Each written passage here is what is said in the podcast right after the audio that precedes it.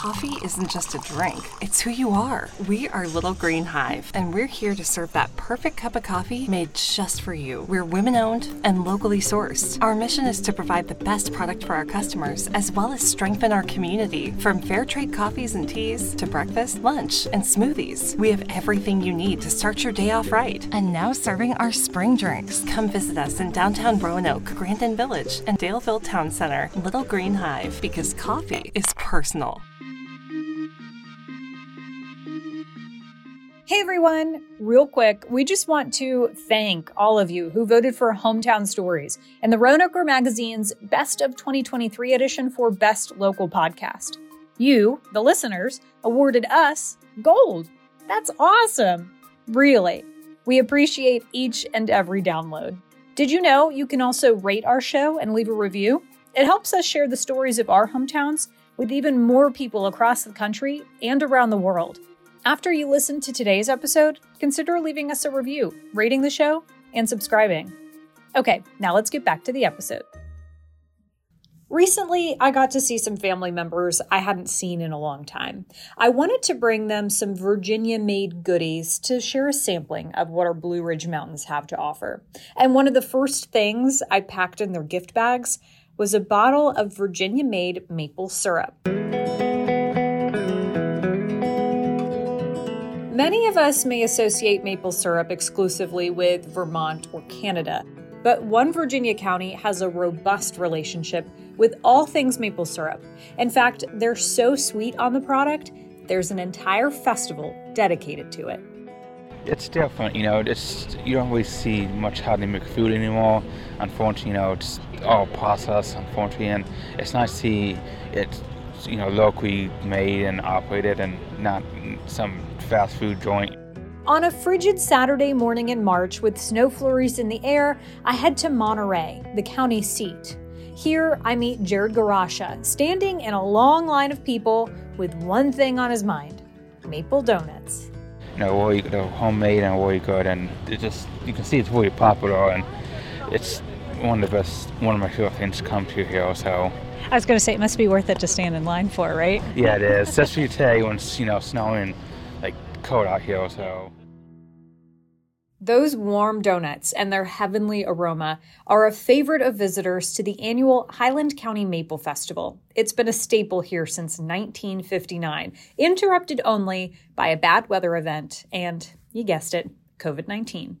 While production is still robust, warmer and shorter winters make for a sticky situation if you're in the business, forcing producers to get creative to sustain sweet success. The, the Maple Festival is really is the identity of the county. When you tell people you're from Highland County, almost everybody knows, oh yeah, the Maple Festival. Chris Swecker is the executive director of the Highland County Chamber of Commerce. He's a born and bred Highland County native who meets me inside his alma mater, Highland County High School, where the Maple Festival is kicking off. It's okay. The hallways are crowded with people lining up for buckwheat pancakes, and the gymnasium is filled with artisans from all over the region. I went to this high school. I might be leaning against my locker here. I don't remember, but yeah, I did. I went to school here. Yep. Swecker says the Maple Festival supports and is supported by the entire county. Everyone in the community stops to focus on the festival for two weeks every year. It's, it's in our DNA, and this is again that's our, obviously our largest event that we have all year, and um, that's that's what we're known for, and we're we're happy for it. Yeah.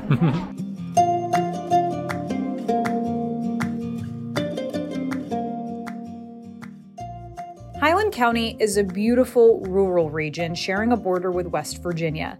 The festival offers tours of sugar camps, food, entertainment, shopping, and limited cell phone service. Normally, just 2,000 people call this county home, but that changes during the festival when they welcome nearly 26,000 visitors. According to a 2022 study by Virginia Tech, those visitors generate about $2 million worth of spending in the county. Of course, a trip to the Maple Festival isn't complete without a drive out to a sugar camp. And I said, wouldn't it be sweet if we get 200 people? The first year we had a thousand. uh, and it's grew uh, very well ever since. Ronnie Moyers is standing in the maple sugar shack of Laurel Fork Sapsuckers, one of the most elevated sugar camps in the county at over 4,000 feet. The family has several hundred acres and taps trees on about 40 of them. Today, the chimney is puffing steadily, and the wooden shack paints a picturesque scene with crunchy snow underfoot. The first couple, three years, we actually made enough syrup just for the family. It'd be two, three, four gallon on a good year. And uh, the family and I decided to uh, build a sugar camp down on the side of the hill. For Laurel Fork sapsuckers, maple production is a family affair going back generations. My mother, my father, my daughter is here, and my son just walked by, and then my husband is down over the hill. So that that's you know quite a bit. Ronnie's daughter, Missy, sits across from me in the events building up the hill from the Sugar Shack, where her friends and family are serving up hot chili, cornbread, and sandwiches for visitors, while also offering samples of maple syrup infusions. So we will, if you guys want to grab a spoon, we're going to go ahead and start with our wild blueberry. So blueberries do grow wild in 2010, Missy and her husband Joe started making small batches of maple syrup the way her great grandparents did, using old equipment they pulled out of the shed. They collected sap into tap buckets and boiled it down in giant cauldrons over the fire, two of which are on display at the camp. But the fact of the matter is that we both, all three of those, four of those generations, have used this land to provide for us. And that's pretty incredible for me. Yes. Between where Missy and I sit and the shack down the hill where her husband Joe is greeting a steady stream of visitors, there are now little blue tubes running from tree to tree. They funnel sugary water running out of small holes in the tree trunk, using gravity to bring the sap down the hill to the holding tanks. So 450 taps up here now. Um, now we have 800 taps down below us. Oh my gosh. That gets brought up by a tractor. Yeah. So originally, you know, 38 buckets, 450 taps. And then, like I said, it just keeps growing a little bit every year. Yeah. Yeah.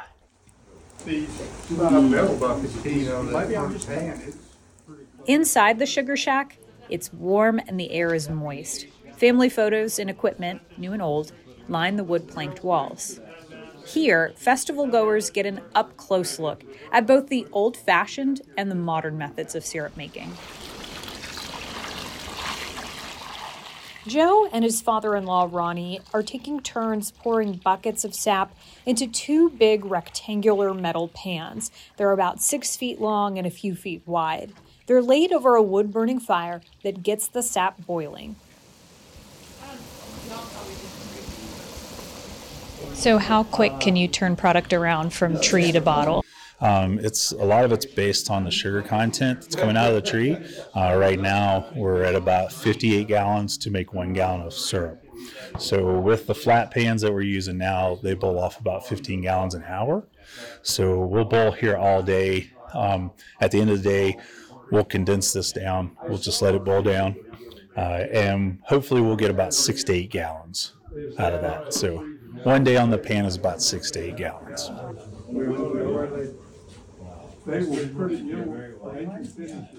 On the other side of the shack sits the more modern version of the evaporator, which, truthfully, isn't quite as fun to watch as the boiling pans. It's a big metal contraption about 10 feet long. It looks like something you'd see in an industrial kitchen. All of the magic of syrup making is happening out of sight inside the machine. But this is way less labor intensive than loading and unloading those big pans. When everything is boiled down from both methods, the syrup gets filtered into containers and then bottled, ready for the consumer. Last year, they produced more than 225 gallons of syrup, which is the most they've ever produced in a single season. Yeah, it's it's always a long hard season and you wait for Maple Festival to come around and that's kind of like your reward to like show everybody, guess what I've been doing in the middle of the woods for the last six to eight weeks? I've been in the sugar house boiling. Please come and like talk to me and enjoy like the fruits of my labor. Yeah. So it's always nice to have the Maple Festival and have people come and visit and ask great questions. They always ask such great questions. So Highland County is home to more than 10 different sugar camps, which offer free tours during the two weekend long festival. Missy and Joe say the camps are supportive of one another and collaborative. And that collaboration is handy as producers are facing new and unique challenges in honing their craft. Each year, it seems like we're we're looking to tap earlier in the year. Um, when we first started this, we would look at President's Day. So mid February was a typical for us. Uh, now we're tapping end of January. So we, we're definitely adapting to kind of that warmer warmer winter. Um, just the flip flop of the seasons, it seems like. Because February this year was really warm, which affected us different than what it would be normally very cold. So you just adapt how you, you know, you perform in the sugar house here, but the trees kind of know, and so they're going to either slow down or stop, or they're going to keep going. But it is all related to Mother Nature. So the seasons, I think, get a little bit shorter because we're warming up so much quicker. Yeah. Yeah. So instead of that six to eight week season that you used to count on, now you're more into that four to six week season. How do you know when they're, I mean, you're, you're gauging based on the temperature, but how, when does the tree get ready? Does that make sense?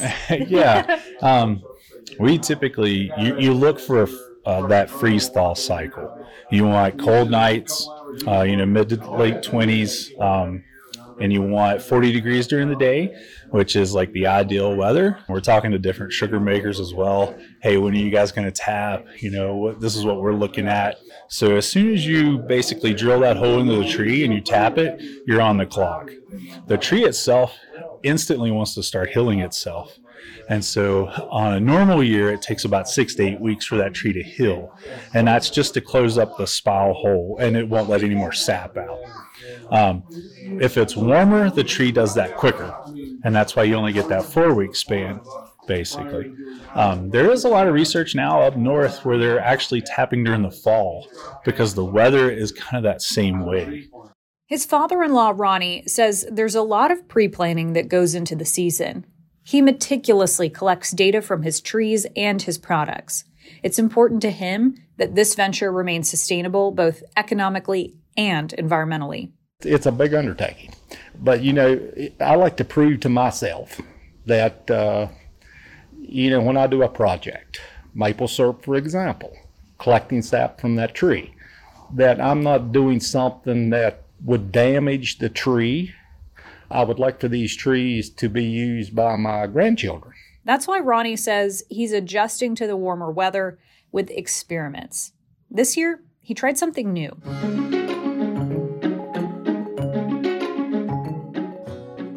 Ronnie says usually it's recommended that when you install a tap, you drill two inches into the tree. He set his at an inch and a half, and after a while, he went back to bump about 20 of his trees. He drilled the existing hole an extra eighth of an inch just to see what would happen. And I went back to check how much uh, sap had started flowing from the tree, and it was phenomenal. I looked, I said, these trees weren't running no sap before I did this because I was looking very close. So I did this, went back, and these trees were just, the water was just zooming down them little lines. Ronnie then did all the trees on the upper end of the camp, about 400 taps. Bumping them the extra eighth of an inch yielded another 25 gallons of syrup. So I want to make sure uh, that that that hole will heal uh, maybe as fast as the hole did the year before at an inch and a half. So I don't know that, so I'm going to have to do a study to see if that occurs. So it sounds like continual um, innovation uh, as the industry moves forward. Uh, yes, uh, b- because you know I don't know how long these weather patterns may last. But if we're going to create maple syrup with these uh, with these farms, we're going to have to learn to adapt and to learn more techno- get more technology learned to create the maple syrup with the, the short season that we have.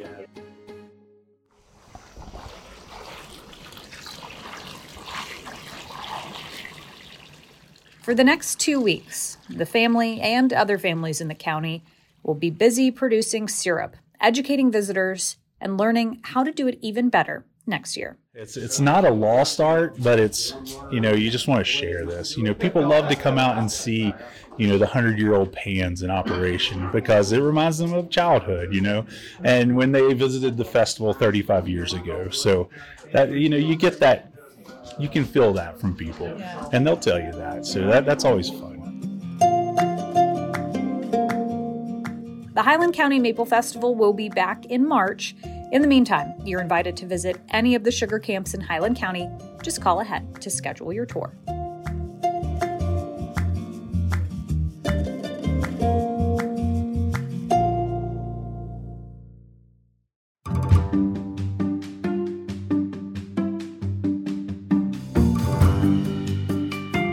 Hometown Stories is a production of WDBJ 7 in Roanoke, Virginia. This episode was written and produced by me, Leanna Scacchetti, and edited by Ben Raquelmi. We'll see you next time. Hometown Stories is sponsored by Little Green Hive because coffee is personal. Locations in downtown Roanoke, Daleville, and Grandin.